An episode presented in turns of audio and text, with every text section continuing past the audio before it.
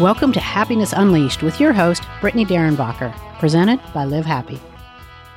In this episode, Brittany is joined by Joanne Cacciatore, better known as Dr. Jo, a professor at Arizona State University and director of the Graduate Certificate in Trauma and Bereavement. Dr. Jo also is founder of Selah Care Farm near Sedona, Arizona, which offers 20 acres of farmland where grieving family members can heal amongst rescued animals that have been abused, neglected, or discarded. Dr. Jo is here to explain how animals and humans can help each other through their painful journeys as they recover from their grief. Let's have a listen. You're doing something really unique and profound mm. out in Sedona with animals. You've created an intentional community where people can come and heal from trauma and grief surrounded by animals and earth based practices. Can you tell us more about that? Sure. Selah Care Farm, we have been around literally seven and a half years, but in planning about eight and a half years. And we have 20 acres here, and we are on what's called Oak Creek, which is more like a river. It's the headwaters are in Flagstaff. And so we have 2,000 or so feet on Oak Creek, and all of our animals are rescued. So they've all been rescued from varying levels of abuse or torture or homelessness or starvation. We have goats and sheep and cows and pigs and horses and donkeys, alpacas. I mean, dogs and cats, of course. And I'm sure I'm missing somebody.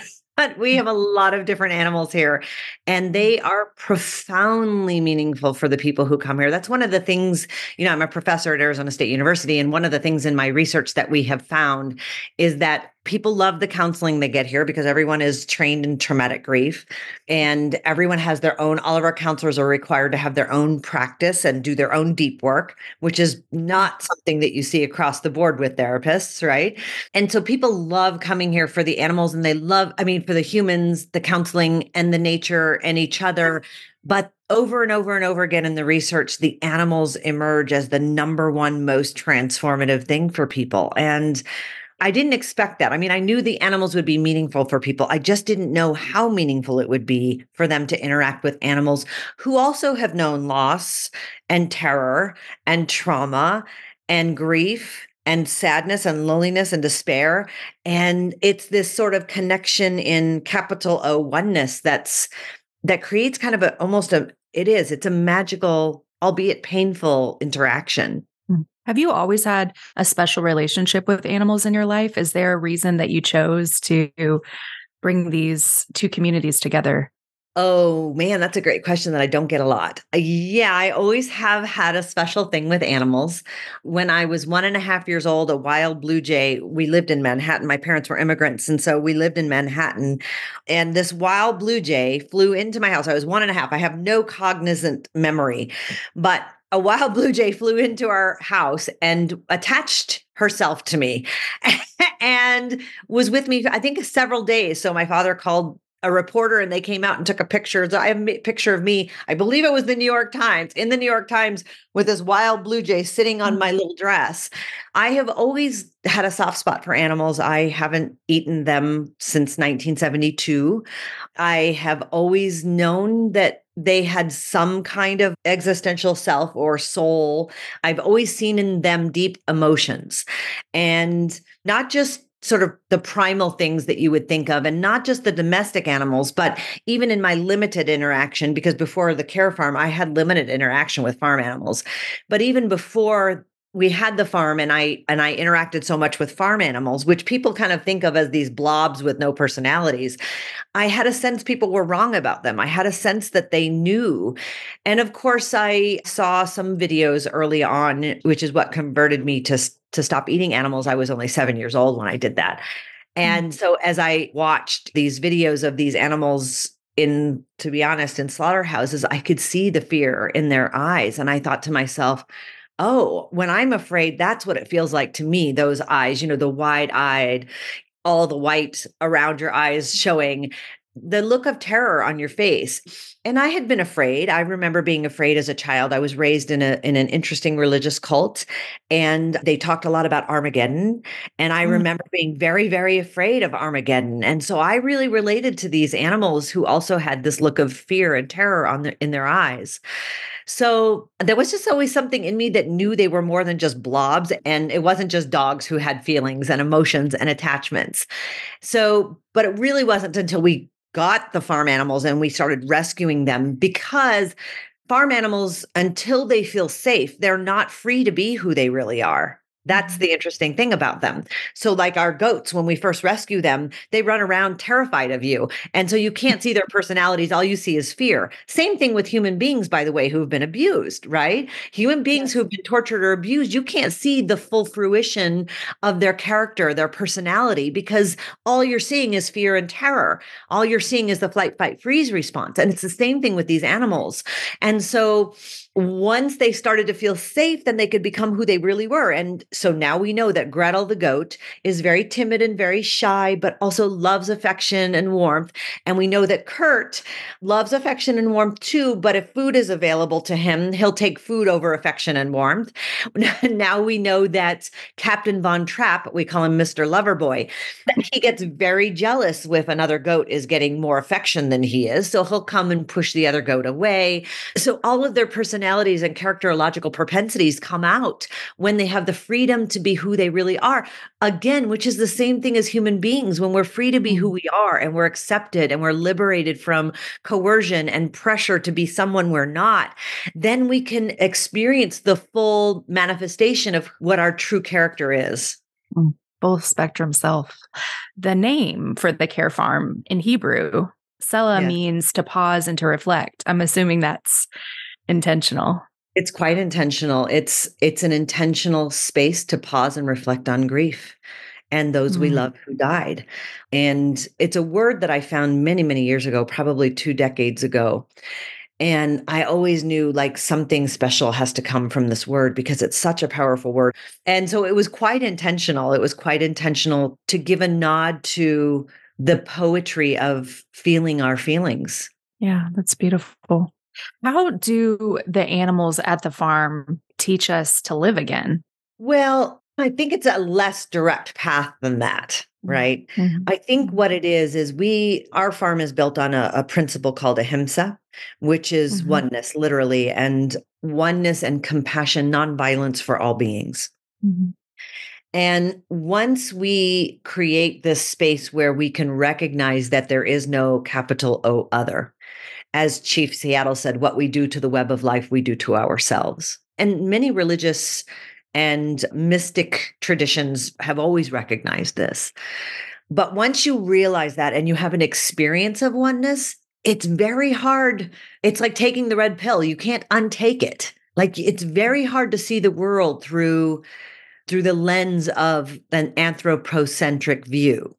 And so when people come here and they have this experience of this animal we've just rescued who won't let anyone within 12 feet of his space because he's so terrified.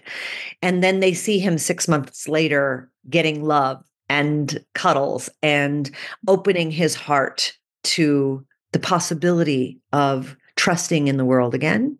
Mm. People start to see themselves reflected in this creature who, without any effort, or I mean, I think that's the beautiful thing about it. Animals, just by being who they are, show us the way because they're non coercive. They just do it naturally. And if we can connect with that inner, you know, animals, we're all animals. Human beings are animals. We're just human animals as opposed to non human animals. And so we're wired very similarly. If we can see ourselves resonated in, in an animal who has been on death's door and literally had given up hope for life, and we can see that animal flourish and watch it flourish, watch him or her flourish. And deeper than that, maybe even be a part of that flourishing. Wow. I mean, that it's a profound connection for people. And so they start making these little linkages between what did that animal need and what did that animal do to get where he or she is? Needed good support, mm-hmm. tenderness, care, love, non judgment. The animals don't walk around judging themselves about their feelings. The animals don't walk around going, Oh my gosh, I can't believe I'm so fearful. I can't, why am I so anxious? You know, they just work with what they have. And people start making those linkages, and it is incredibly profound when you see it happening. It's beautiful, really. Many of our clients in the outtake surveys call it magical, what happens here. Mm-hmm. And explain to the listeners, like, what can clients expect coming in? What can participants expect coming in? Like, what would a day at the farm look like? Most people come here an average of four or five days. It's a residential facility, so they stay mm-hmm. on site. And if they come for an actual program, then it's reasonably structured. So they wake up in the morning, there's yoga. No, they don't have to participate in them in the program, but most people want to. So there's yoga, there's time with the animals, usually a few hours with the animals, taking care of the animals, brushing the animals, meeting the animals.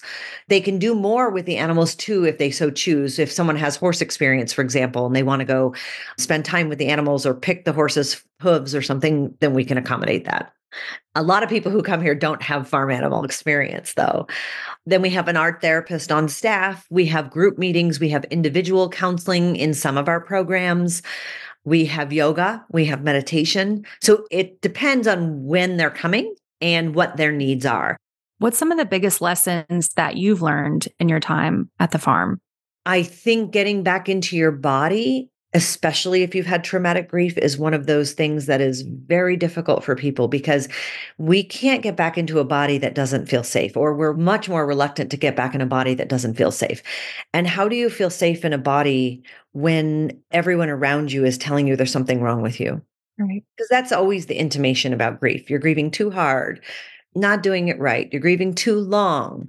You should feel better by now. There are all these intimations that surround grieving people constantly that create a feeling of unsafety and loneliness. So, why would they want to be back in their bodies?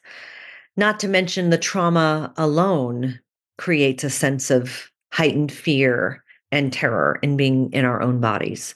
So, I do think it's a combination of things for sure. As you said, and I also think the animals are tantamount. They're the centerpiece of everything that we do here. Mm-hmm. How did the animals on the farm model that safety to feel? Like, what does that interaction look like?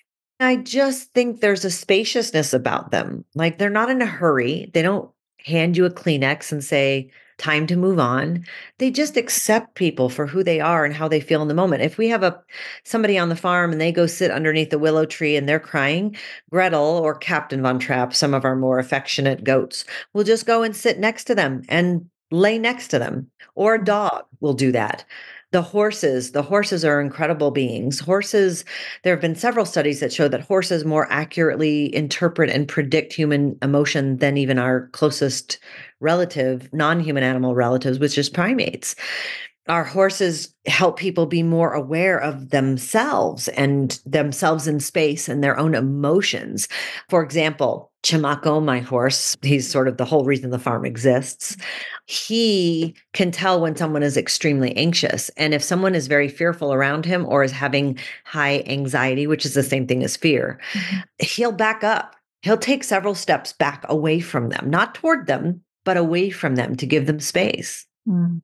And then they notice that he does that. And then usually what happens is they'll look to me and I'll say, just notice how you're feeling. And they're saying, you know, my heart's beating really fast. I'm having a lot of fear. You know, I'm afraid of horses, or I'm I'm thinking about my son and his love of horses, and I'm missing him, and I'm having a lot of fear come up, or or whatever. But it, it helps raise their self awareness of their own current emotional state in the moment, emotional state. And as they talk about it and process it, it starts to dilute it or dissipate. And as it does, Chimako will come toward them. So, I mean, and the beautiful thing about it is it's this without any words at all. Words get human beings in trouble, Brittany. I don't know if you've noticed that. Mm-hmm, but mm-hmm. words get human beings in a lot of trouble. We have way too many words that we, when we should just, animals just naturally communicate compassion and care and also boundaries, right? Without any words at all. Animals show up for us so differently than humans do, which is, I mean, yeah. and it's humbling, right? Because as a therapist, you know, I can watch my emotional support dog, Violet, go lay on my client and soothe them in a way that I cannot. Myself and colleagues conducted a study and we asked, we wanted to find out who was providing the best grief support subjectively from the experience of grievers. I mean, there's all kinds of talk about grief support in the empirical literature, but very mm-hmm. little, very few studies allow grievers to define what good support is. And so we asked about the actions and actors of good grief support. So one of the first things that we found was that emotional acts of caring and emotional support were the types of support that grievers most often wanted. They also appreciated practical support like meal trains you know people cleaning their house and help with childcare those were those were helpful but by far in the in the data emotional support and emotional acts of caring were significantly more important than any other kinds of support. Okay, so that was the action. And then we asked who who are the people who are providing the best kinds of support. You name it, we asked about every human group there was. And then just before we were getting ready to hit publish on the survey, I had a thought. I said, "You know what? I'm going to throw pets and animals in there just to see what happens." And I can tell you that pets and animals blew every human group out of the water blew every human group. They came in at 89% satisfaction.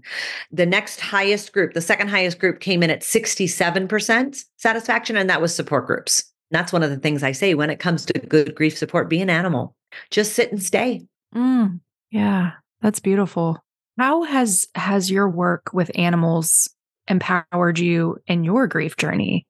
Oh, wow. Well, you know, there's somewhere out there is a video where someone was interviewing me and I said, pretty much every adult around me abandoned me. That's how it felt. They all wanted me to be who I was before. They wanted me to be better. They wanted me to stop crying. They thought I was, you know, going on and on and on, just have another child, you know, it'll be okay. I'm like, you, you can't mm. interchange kids, guys.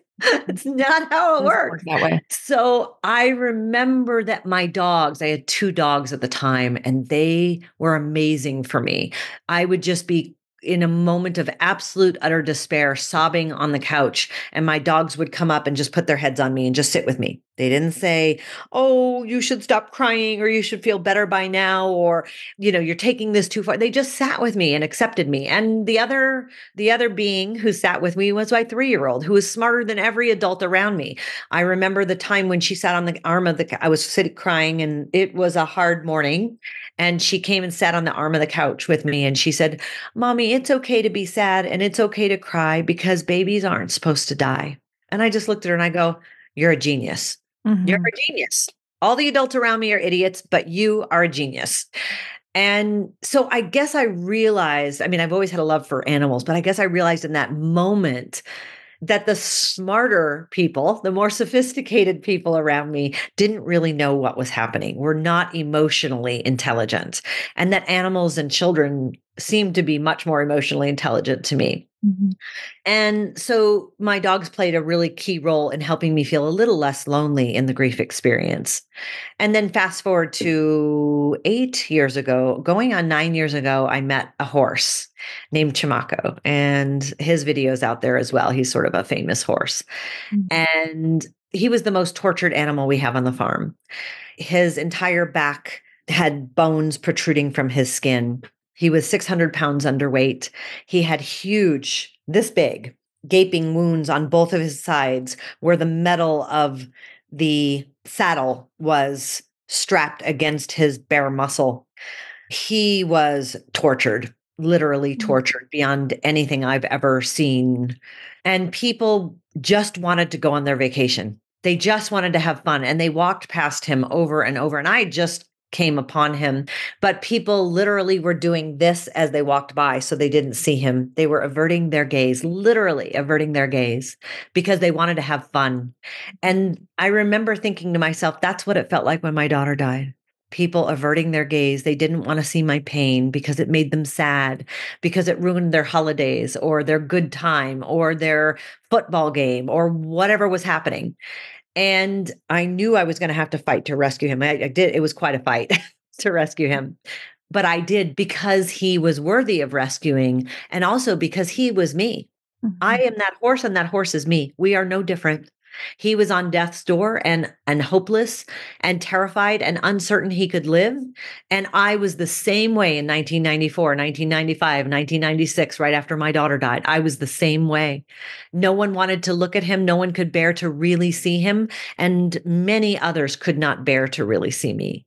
So rescuing him, saving his life, very worthy life, was saving my own life my decision every day to live a compassionate life and to make choices that don't harm others, others broadly defined, both human and non human animals, both the planet that we live on. My decision to live that way is a decision to also take care of myself because I am one with everything and they are one with me. And so I think animals taught me that. Again, I've always had a soft spot for them, but I think they taught me that. I think they helped me awaken from this sort of very human centric model of the world and see that what we are doing to this planet, we're doing to ourselves and our descendants and all beings with whom we share this planet. And what we do to a baby cow and her mother, we're doing to our own babies and to ourselves. Mm-hmm. And that for me is the only way I can live my life. I can't live my life any other way. So I would say animals probably have played more of a role than anything in my life, more than spirituality, my spiritual practice, more than my academic studies, more than friendships and family relationships, even because it's helped deepen all of those things. It's helped me really stay awake. You know, we've spent a lot of time talking about how animals show up for us how animals can teach us mindfulness, how they can teach us to feel, how they can support us through our trauma and grief. How can we show up for them? How can we better show up for them? I'll be honest, we have to stop exploiting them. We have to. So, here on the farm, for example, we don't ever say use animals. We engage our animals, we invite our animals, but we don't use them. The animals are never haltered and never forced to interact with anyone they don't want to, except for the vet. They don't love the vet, but they have to get their health care and they don't always love it, love it. but they're never coerced, they're never forced. This is an egalitarian model. Egalitarian is built into our model. It's called the attend model and it's an acronym and the E stands for egalitarianism and that means that we balance power. The humans here are not more important than the animals. So the animal's well being is prioritized just as high as the human well being. So we try, we make every effort never to exploit our animals and to give them free choice and free will around with whom and when they interact. If they're tired and they don't want to come out, they don't have to come out. Having said that, this is a unique place. So, how do we live in accord with nature and in a way that respects the autonomy of our animal brethren? And that's a mm-hmm. tricky thing because our agricultural system is set up in such a way, our research system is set up in such a way, our beauty system is set up in such a way that animals are routinely exploited for human benefit. Mm. And that's a tough thing. It's a tough system to crack. And all we can do is vote with our dollar and change. So, what I tell people is just start educating yourselves. Just start slowly. We move mountains. The Chinese have a, a, saying, we move mountains one stone at a time. And so, slowly, slowly start to learn about the agricultural system, about big agriculture, and how animals are exploited and what they do, for example, to ducks for down, mm-hmm. or what they do to sheep for the wool Yes, of course, sheep need to be shorn because they're bred to have too much wool, but the ways in which we do it matter. There are several videos that people can watch. Start with something like What the Health. The beautiful thing about animals is when we treat animals with respect, our bodies end up benefiting from it. The same beauty that we gift to animals, if we choose with our dollar to eat differently, to put our makeup on differently or do our hair differently or wash our bodies differently, it happens to also benefit us. We always close out the show sharing a story of an animal doing magic or working miracles. And I know that you work with a lot of animals, but is there a specific animal currently at the farm that comes to mind? We have an experience with a, a sheep one of our sheep had lost babies right after birth in a coyote attack. This was before we rescued her. That's why we rescued her because mm-hmm. she wouldn't eat. She was a mother sheep and both her babies were dead. and she stopped eating. So her value, if they lose weight, their value declines. So they were going to sell her for slaughter. So I bought her instead. I felt like we bereaved moms have to stick together.